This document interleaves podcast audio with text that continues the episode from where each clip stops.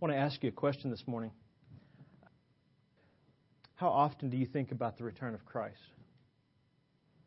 How often do you think about being with Him for eternity? I mean, is that, is that on your mind?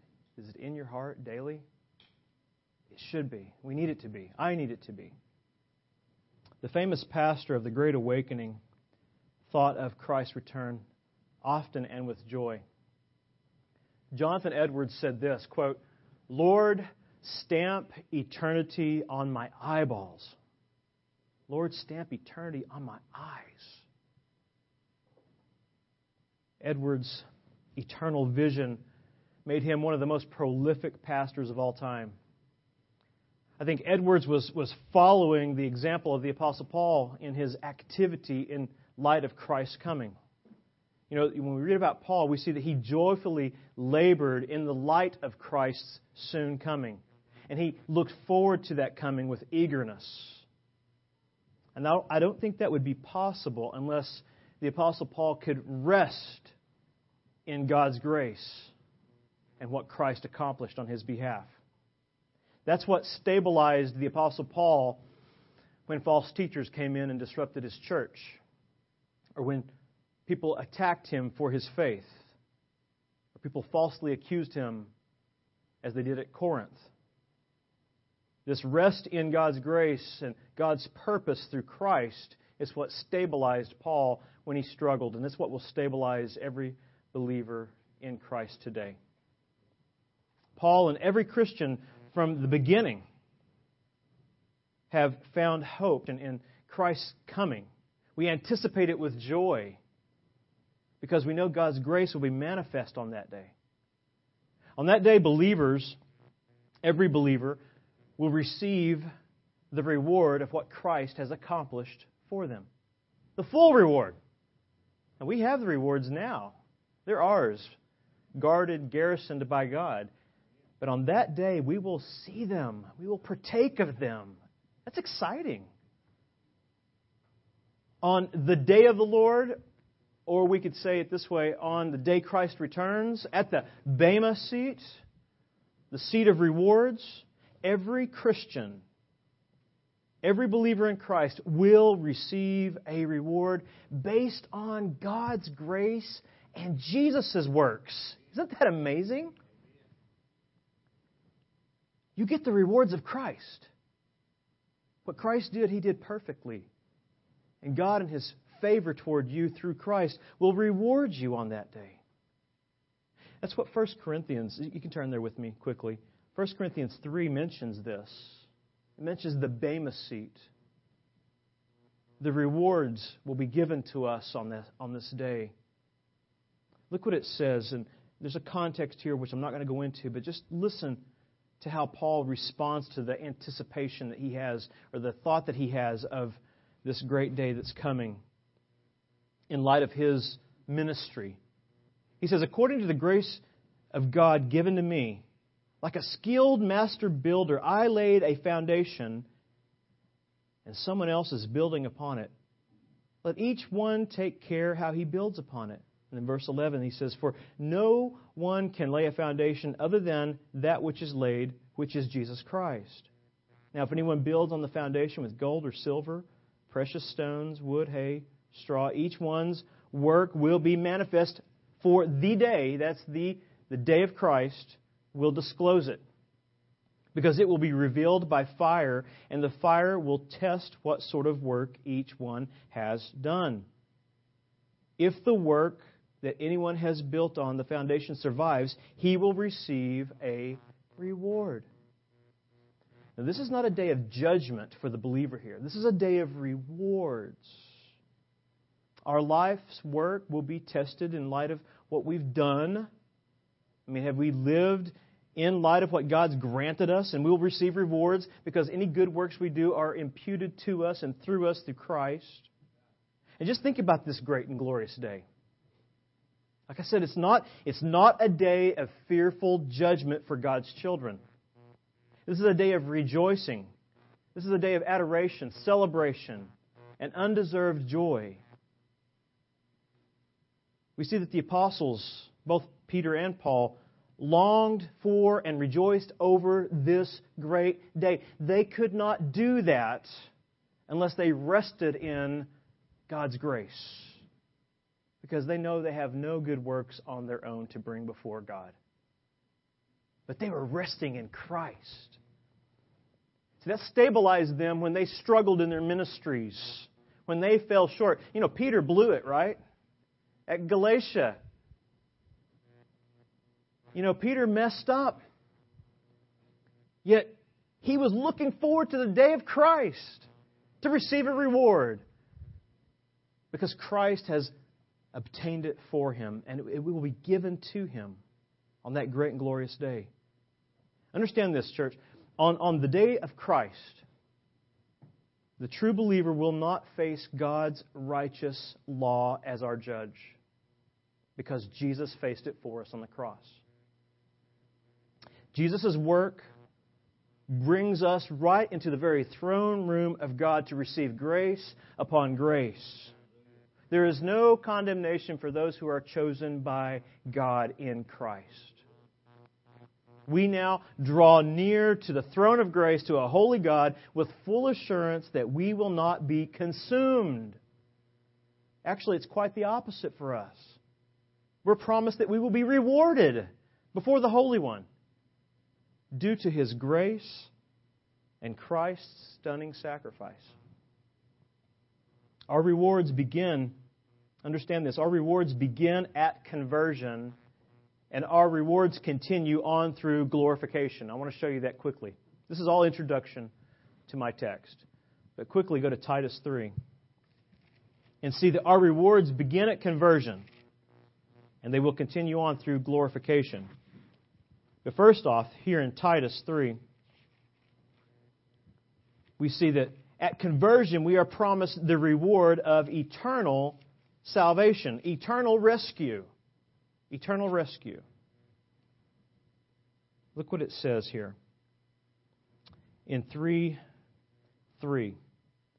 For we ourselves were once foolish, disobedient, led astray, slaves to various passions and pleasures, passing our days in malice and envy hated by others and hating one another. But, but, when the goodness and loving kindness of God our Savior appeared, He saved us. Not because of works done by us in righteousness, but according to His own mercy by the washing of regeneration and renewal of the Holy Spirit, whom He poured out on us richly through Jesus Christ our Savior, so that being justified by His grace, we might become heirs according to the hope of eternal life. We are heirs of eternal life because of Christ, because of God's grace. So, what's our reward of eternal life based on, our eternal salvation based on? Is it based on our abilities, our goodness, our obedience? No, that's he's, it's very clear. It's not because of works done by us, right? We have no God honoring works or abilities or goodness apart from Christ or obedience apart from Christ. So the reward of eternal salvation is based solely on God's grace, the Holy Spirit's illumination and conviction, and Christ's reconciliation. They're all three at work. Our ability to serve God do good, and obey God are the evidences of God's reward. They're not the source of the reward. Our ability to honor Him is the reward. It's the evidence that God has changed us. Scripture also reveals to us that God's gracious rewards aren't just in the past promised to us, they are ongoing and working through us all the way into glorification. After conversion, believers are promised the reward of eternal preservation. Not just salvation, but preservation. What's the, what do you think the, the reward of eternal preservation is based on? Sometimes people think that the reward of eternal preservation is based on my performance after I'm saved. If I keep it up, if I work hard, if I set up new rules outside of Scripture, I'll make it a higher standard, and that way I'll be really secure. That's not it at all. Our spiritual stability, our steadfast faith, our immovable convictions aren't based on what we do. Eternal preservation is the fruit of God's grace. It's His reward to us. It's not the source of our reward. The true believer remains spiritually stable, steadfast, and immovable due to God's gracious reward that Jesus earned for us. That's what 1 Corinthians 15 50 tells us. Look there with me. 1 Corinthians 15 50. I love this because you, you've, you've got to listen to the nuances, the little, little phrases that Paul uses here. Because it's talking about preservation, if you understand these nuances, these subtle words he uses. This preservation that, that God guarantees us as his reward because of Christ's work. Verse 50 says, I tell you this, brothers, flesh and blood cannot inherit the kingdom of God, nor does the perishable inherit the imperishable. Behold, I tell you a mystery. We shall not all sleep, but we shall all be changed. Saints, that's preservation. That's the glorification of the saints. He's speaking in terms of solid facts here. We will be changed. In a moment, in the twinkling of an eye, at the last trumpet, for the trumpet will sound, and the dead will be raised imperishable, and we shall be changed. For this decaying, this perishable body must put on the imperishable, and this mortal body must put on immortality. When the perishable puts on the imperishable, and the mortal puts on immortality, then shall come to pass the saying that is written Death is swallowed up in victory. Oh, death, where is your victory? Oh, death, where is your sting? Sting of death is sin. The power of sin is the law.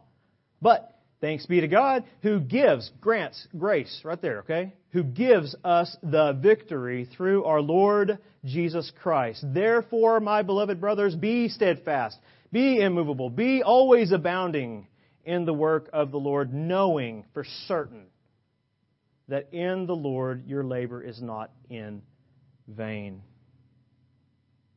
You see, Paul knows that they will remain steadfast. They will be stable. They will be immovable. They will always be abounding in the work of the Lord because Christ has won the victory for them.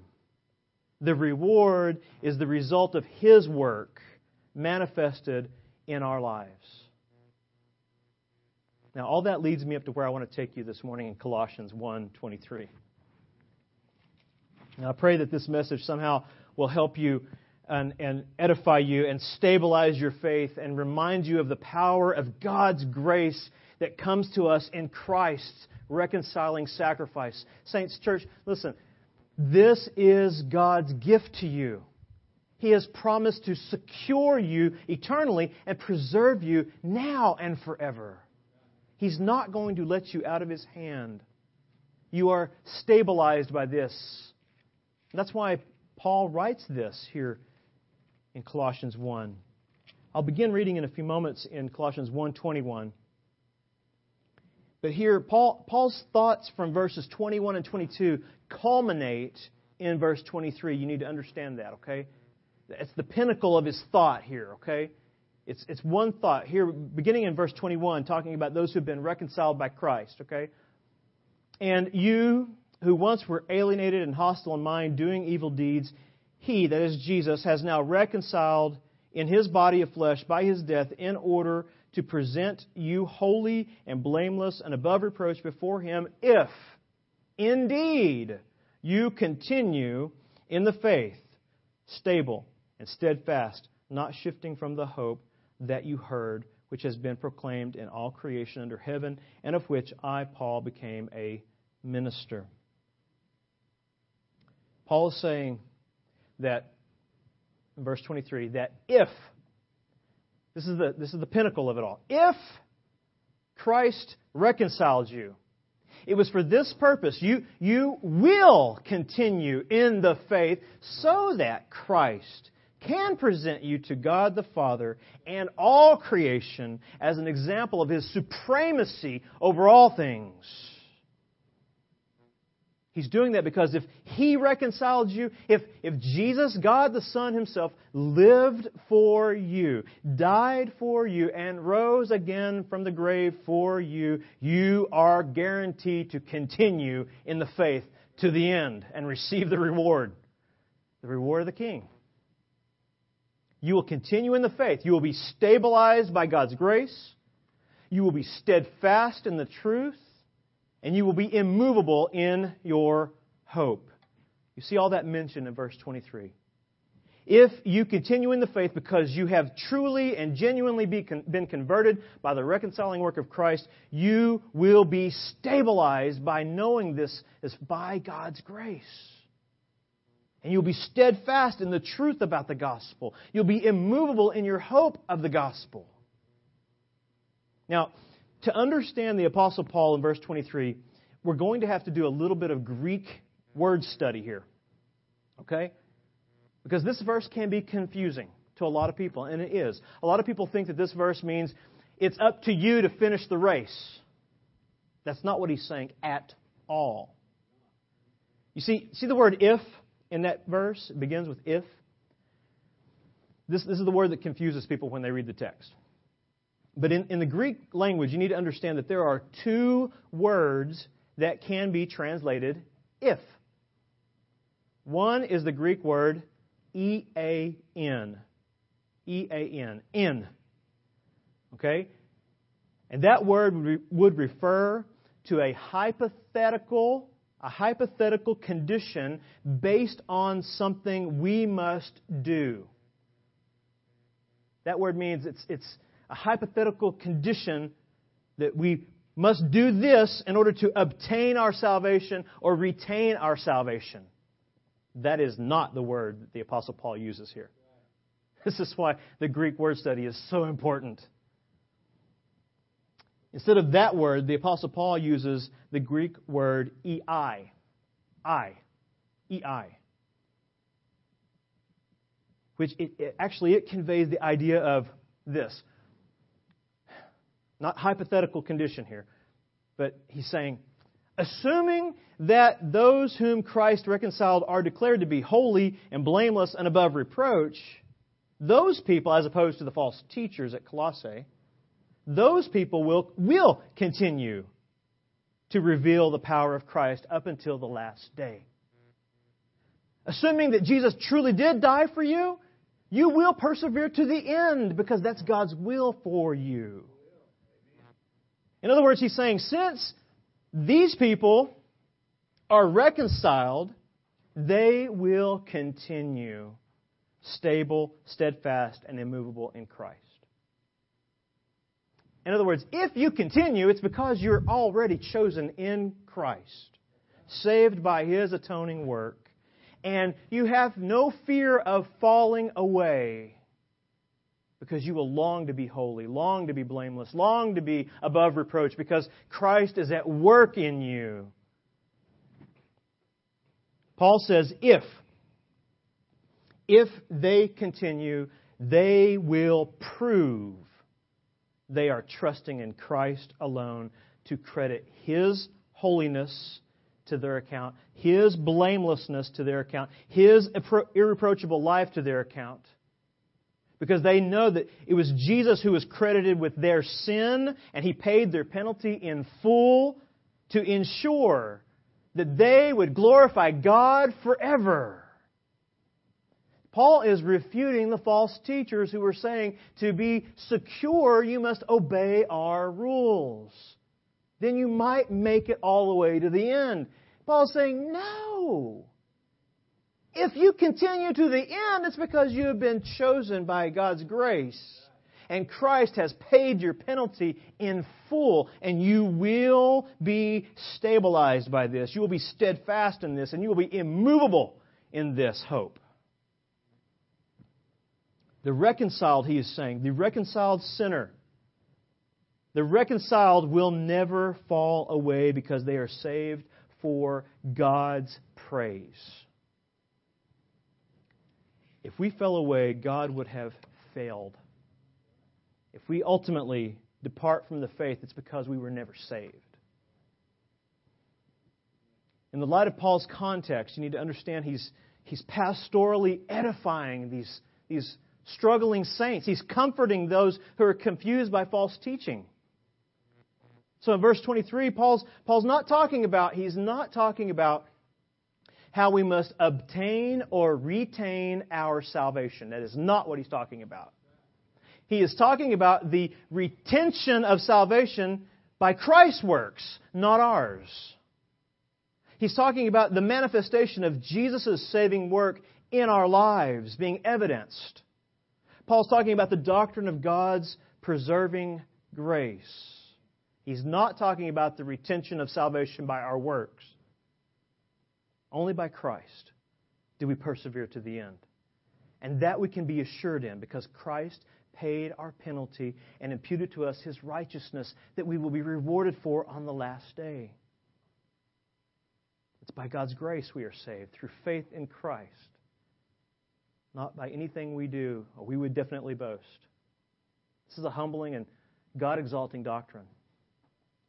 When Paul says, if indeed you continue in the faith, he's basically meaning, since you will continue trusting in God's grace, know that it's because you are stabilized by Christ's blood, by his reconciling sacrifice, not your religious activity or rituals, which is what the false teachers claimed in Colossae.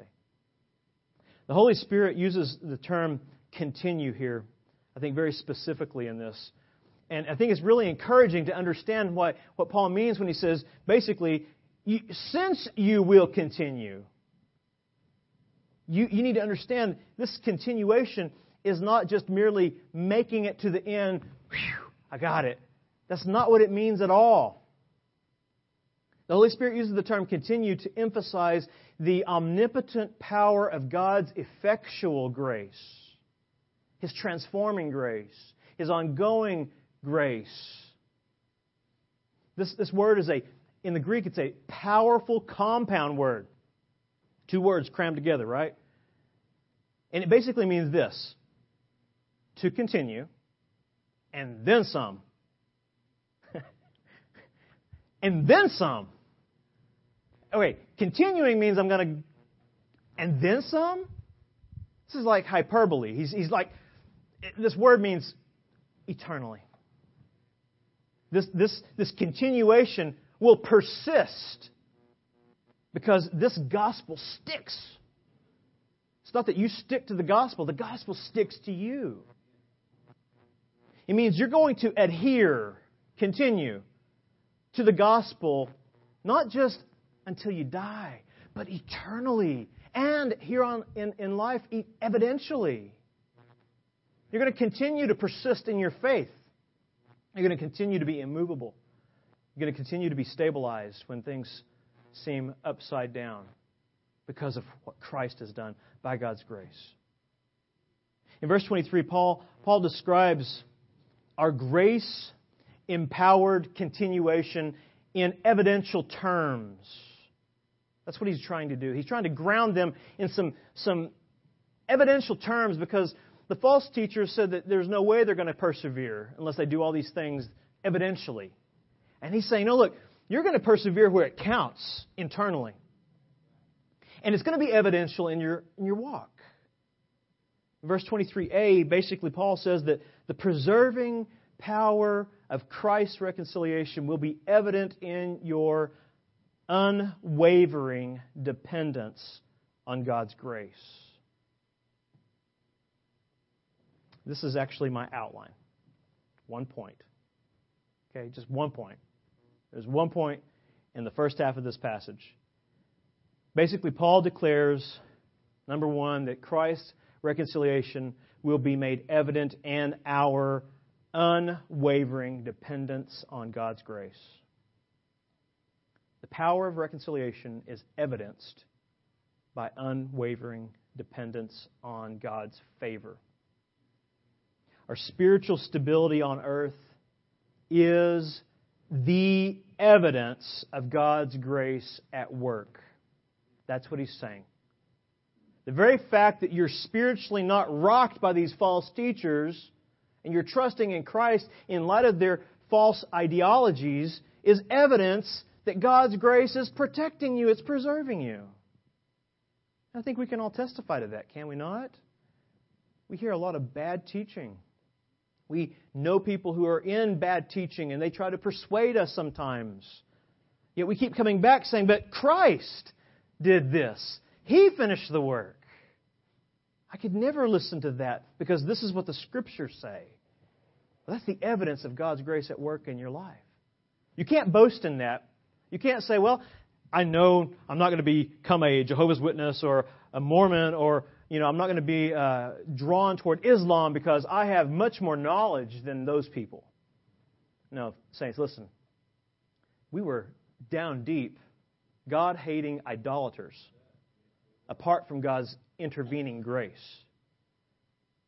And we would be prone to wander into all kinds of false teaching today if it were not for God's preserving grace. It washes over us daily. It's not grace for one moment in time when we believed upon Christ, it is ongoing grace that He will reward us for because it will be evidenced in our life that He is at work. So let me ask you some questions in light of that. Do you depend on that? Do you depend on God's grace and Christ's work alone to secure your eternal salvation? That's that. If you do, rejoice. That's the reason I ask you. If you can say without a doubt in your heart that you completely totally depend upon Jesus' work alone to please the Father on your behalf, you better rejoice. Because that is a gift of God's grace. Because man is prone to try to boast in what we can accomplish. And when you finally say that I depend on sola Christus, Christ alone, you are giving evidence that God is at work transforming your heart and will be with you to the end. Do you rest in this truth? Do you rest in the truth that Jesus will bring you before a holy God with confidence and assurance that He will not cast you away, that He will embrace you, that He will love you, that He will reward you? Do you, do you rest in what Jesus did, or are you still trying to do it on your own? Are you still trying to please God in the flesh? May it never be. Rest in Christ. Do, do you believe this morning? Ask yourself this. Do, do you believe that you will not merely be tolerated in God's presence, but instead you will find in His presence unwavering love because of Christ? He doesn't just, he doesn't just tolerate you. He is going to embrace you as if you are his only son because he died for you. You depend on that? Do you hope in that? Do you rest in that today? Well, let me give you some good news according to Paul here. Verse 23, he says, If that's true, if that's true, you will continue in the faith to the end and then some.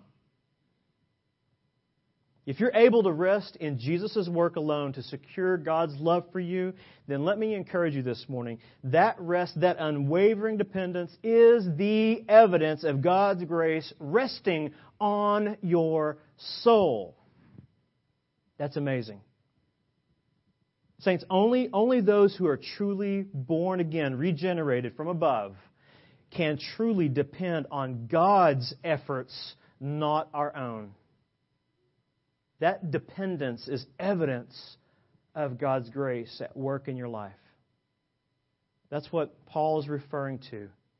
He's referring back to this. It's God who rescued you. Chapter 1, verse 11. Look there in Colossians. Contextually, he's referring back to how God, God alone, initiated our salvation through Christ's sacrifice, but God the Father initiated this. He's reminding us that our salvation is an undeserved gift of grace from God the Father. He says in verse 11, May you be strengthened with all power according to his glorious might, for all endurance and patience with joy, giving thanks to the Father who has qualified you. There is no need for us to qualify ourselves. He's done it. He's qualified you to share in the inheritance, the reward of the saints in light. He has delivered us from the domain of darkness and transferred us, relocated us to the kingdom of His beloved Son, in whom we have redemption, the forgiveness of sins. It doesn't say in whom we need to earn redemption or pursue forgiveness. It says in Him we have these things. We have these things. This grace driven, God exalting rescue here is what true believers are depending on daily and eternally. We who are fallen, sinful, and spiritually incomplete, we must depend on this. We must depend on God's grace to rescue us and to make us complete in Christ. Because it does that. It does both. Matter of fact, in verse 11, there, Paul says, we can endure to the end because of whose might? It's His might. God's glorious might, God's gift to us, is what causes us to endure to the end. Now look back at verse 23 again.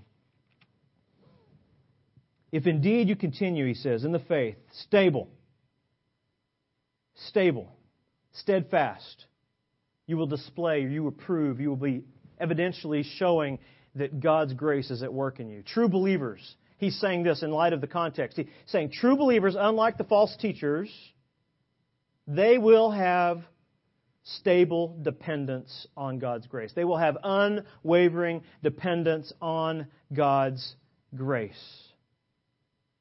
He's saying this in light of what he said earlier in this text. We're stabilized in life by God's grace through Christ's reconciling work.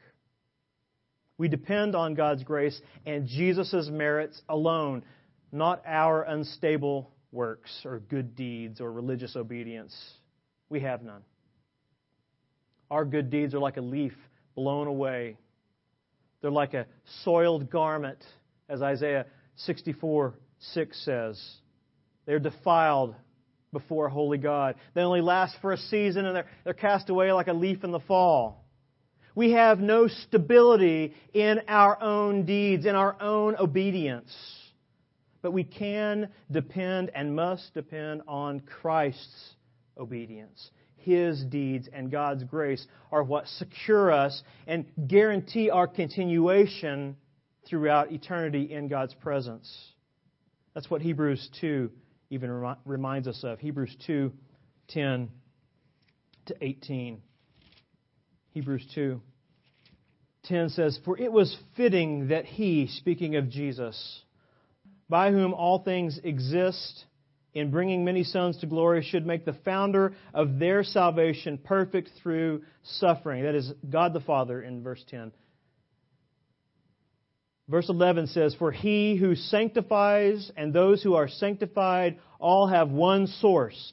That is why he is not ashamed to call them brothers, saying, I will tell of your name to my brothers in the midst of the congregation. I will sing your praise. Saints, that's, that's Jesus singing over us because God has given us to him.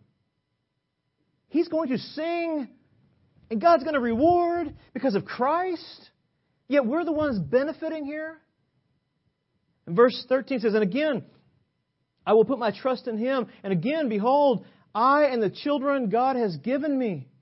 Since therefore the children share in flesh and blood, he, speaking of Jesus himself, likewise partook of the same things, that through death he might destroy the one who has the power of death, that is the devil, and deliver all those through fear of death were subject to lifelong slavery. For surely it is not angels that he helps, but he, Jesus, helps the offspring of Abraham. Therefore, he had to be made like his brothers in every aspect so that he might become a merciful and faithful high priest in the service of God to make payment, propitiation for the sins of the people. For because he himself has suffered when tempted, he is able to help those who are being tempted. Do you depend on this? Do you get that? He will help us. He guarantees that He will be with us. This stabilizes my faith. This stabilizes my wishy washy mind. God loves me, He loves me not. God loves me, He loves me not. I'm doing poorly, He doesn't like me today. Maybe He's enduring me. No, listen, He loves you like He loves His Son always. Ongoing love is yours through Christ. We must depend on this. We must find rest in this, or we'll find frustration. We'll find legalistic registration, or restrictions, rather, restrictions that will try to bind us but can't change us. Yet, when we rest in Christ, there is a transformation that takes place, and the evidence of His life is at work in us, and it comes through us, and we're stabilized when tempted, when we fall short, when we sin. We know we have an advocate with the Father, Christ Jesus, the righteous one. So let me ask you another question. Is that what you depend on? Same question, rephrased. Is your dependence on God's grace stabilizing your soul? Or do you still try to depend on your own strength to finish this race? Even the most mature Christian falls into this temptation, okay? We all fall into it. But God wants us to repent of that. He wants us to find rest in His grace and Jesus' obedience alone. His grace and Christ's obedience is more than sufficient to carry us through to the end effectually, evidentially, in a way that would bring God glory. It's His grace that He promises to use to carry us home to glory, and Jesus guarantees it because He paid the way for us with His own blood. Romans 5 6. Romans 5 6 shows us this. 6 to 11. For while we were still weak, at the right time, Christ died for the ungodly. For one will scarcely die for a righteous person, though perhaps for a good person one would dare even to die. But God shows his love for us in that while we were still sinners, wretched, depraved, idolatrous rebels. Christ died for us. Then he says this this is astounding, which is fantastic up to this point. It's fantastic, right? But then he says, But there's much more. Since, therefore, we have now been declared righteous or justified by the work of Christ, his blood, much more shall we be saved or completed by him from the wrath of God.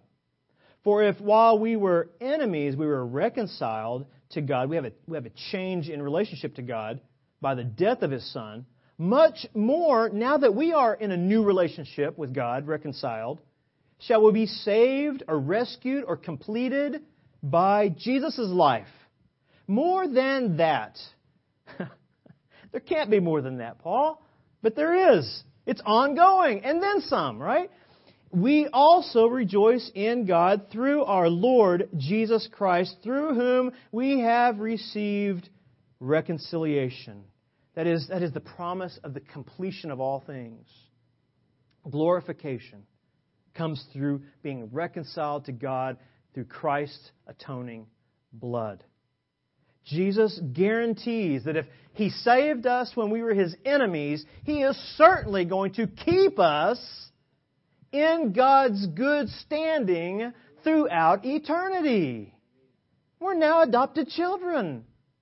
We're beloved by the Father, covered in the blood of the Son. Every time the Father sees us, He sees the love of Jesus manifest Look at that saint. Look at that saint. Set apart by my son. I love him. That just astounds me because God had every right and did hate me before he saved me.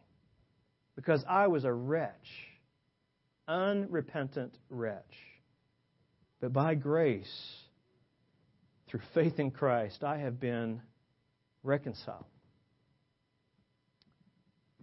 Church, those, those who have an unwavering dependence on this, unwavering dependence on God's grace and Jesus' work, Paul tells us those people will be, without a shadow of a doubt, will be presented to God the Father as holy, blameless, and above reproach by Jesus Himself. He's going to hold you and I forth as, as an evidential picture of, look what I did. He's going to give us to the Father as a gift to declare His greatness and His supremacy and the glory of God's grace. He's going to give us to the Father to testify to His power to save sinners effectually and sustain them for eternity. This just astounds me. Jesus, I can see how He converts us. I understand what the Scripture says, but then He gives us this promise of eternal relationship with Him, where we always stand under His blood, through His blood, looking to the Father, trusting that He is never going to let us go. We don't, we don't do things in heaven to try to obtain or retain our position there either. We will always gather around that throne and say, Glory to God in the highest, and His Son, for whom I have been set apart to serve, because He died in my place. Paul's telling us, Paul's telling the Colossians that true believers will, shall continue in the faith stabilized by God's grace and Christ's blood alone, as opposed to the religious false teaching of his day. It is through God's grace and Christ's blood that we are granted our final reward. Look with me in Revelation 21. Last text we will look at. Revelation 21, verse 1. And yes, if, if you're thinking, Randy, you always go to one of those Revelation texts, it seems like every time you preach. I, I think that's probably a reoccurring theme, and I am not ashamed of it. It is uh, place that I dwell often because I need to be reminded of this.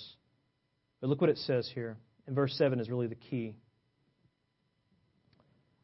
Then I saw a new heaven and a new earth, for the first heaven and the first earth had passed away, and the sea was no more.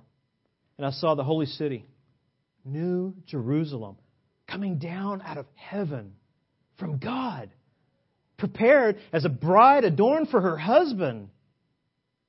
And I heard a loud voice from the throne saying, Behold, the dwelling place of God is with man. He will dwell with them, and they will be his people, and God himself will be with them as their God.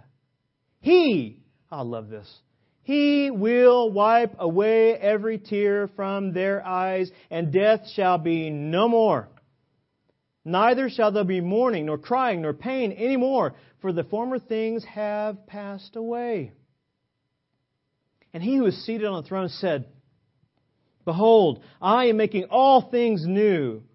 Also, he said, Write this down, for these words are trustworthy and true. And he said to me, It is done.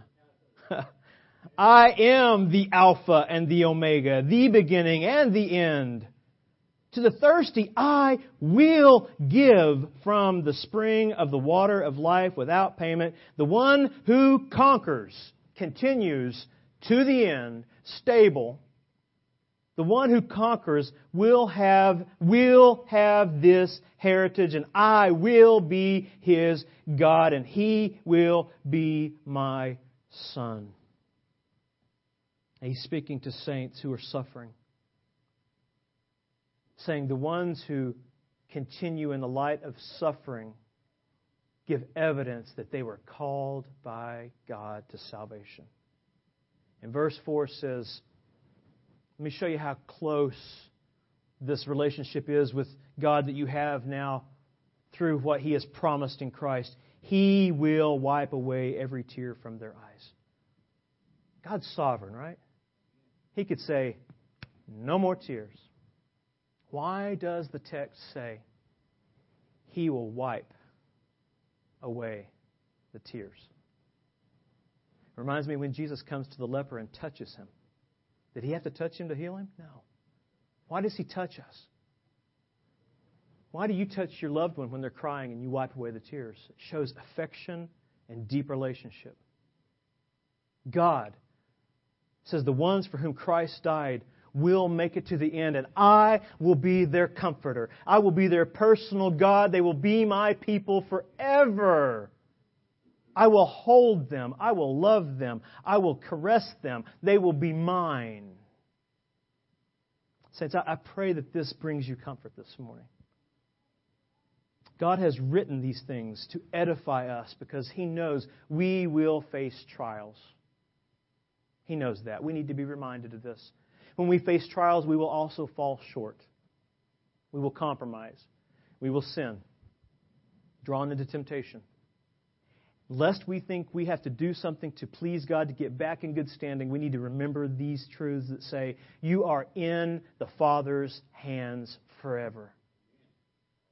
He knows your hurts. He knows your pains. You have an advocate. You have one who is a high priest who intercedes for you when you fall short. Know that Jesus never did. You are accepted in Him. And you will continue stable in that. Now just stop a moment and ponder that. Think about this personally for a second. Why do you think you, as opposed to an unbeliever around you, why do you think that you continue believing? Why do you think you continue believing, trusting in God when everything in this world and in life begins to be hopeless in, in your sight? Why, why do you continue believing when life seems to be crumbling apart? Why is that? Are you exceptional? No. You're secured by God's grace. And that is evidence of that securing work. That perseverance is God's reassuring evidence that He is with you to the end, come what may. The evidence of God's grace is at work in your life when you see this. And that is what will stabilize your heart and cause you to persevere in good works in the face of persecution, in the face of trials, until Christ comes or until He calls you home.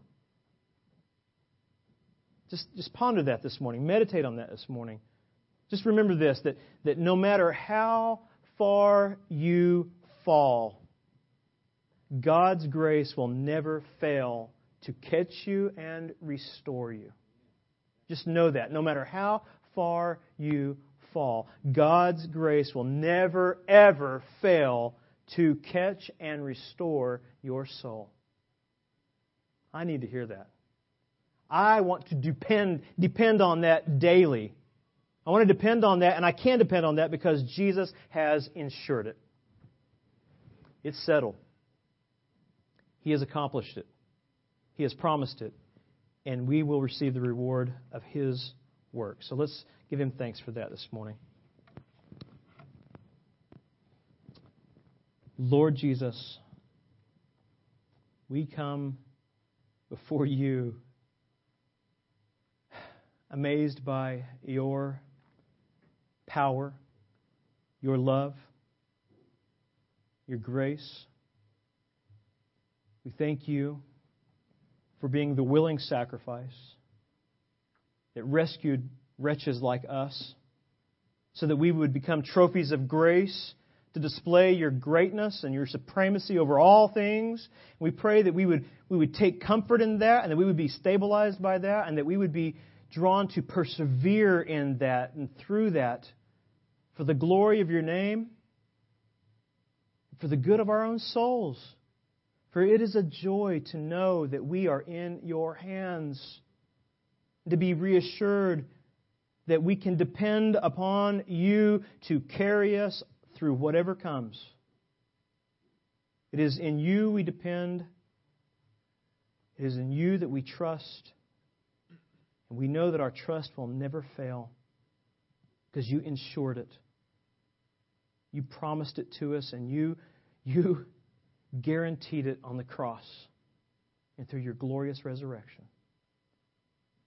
So help us to maintain this mindset and remember when we struggle and when we stumble and when we fail that we are never too far from the power of your grace and that you will continue on the work that you started in us for our good and for your glory until the day of rewards. We thank you for this, Christ. I pray in your name and for your glory. Amen.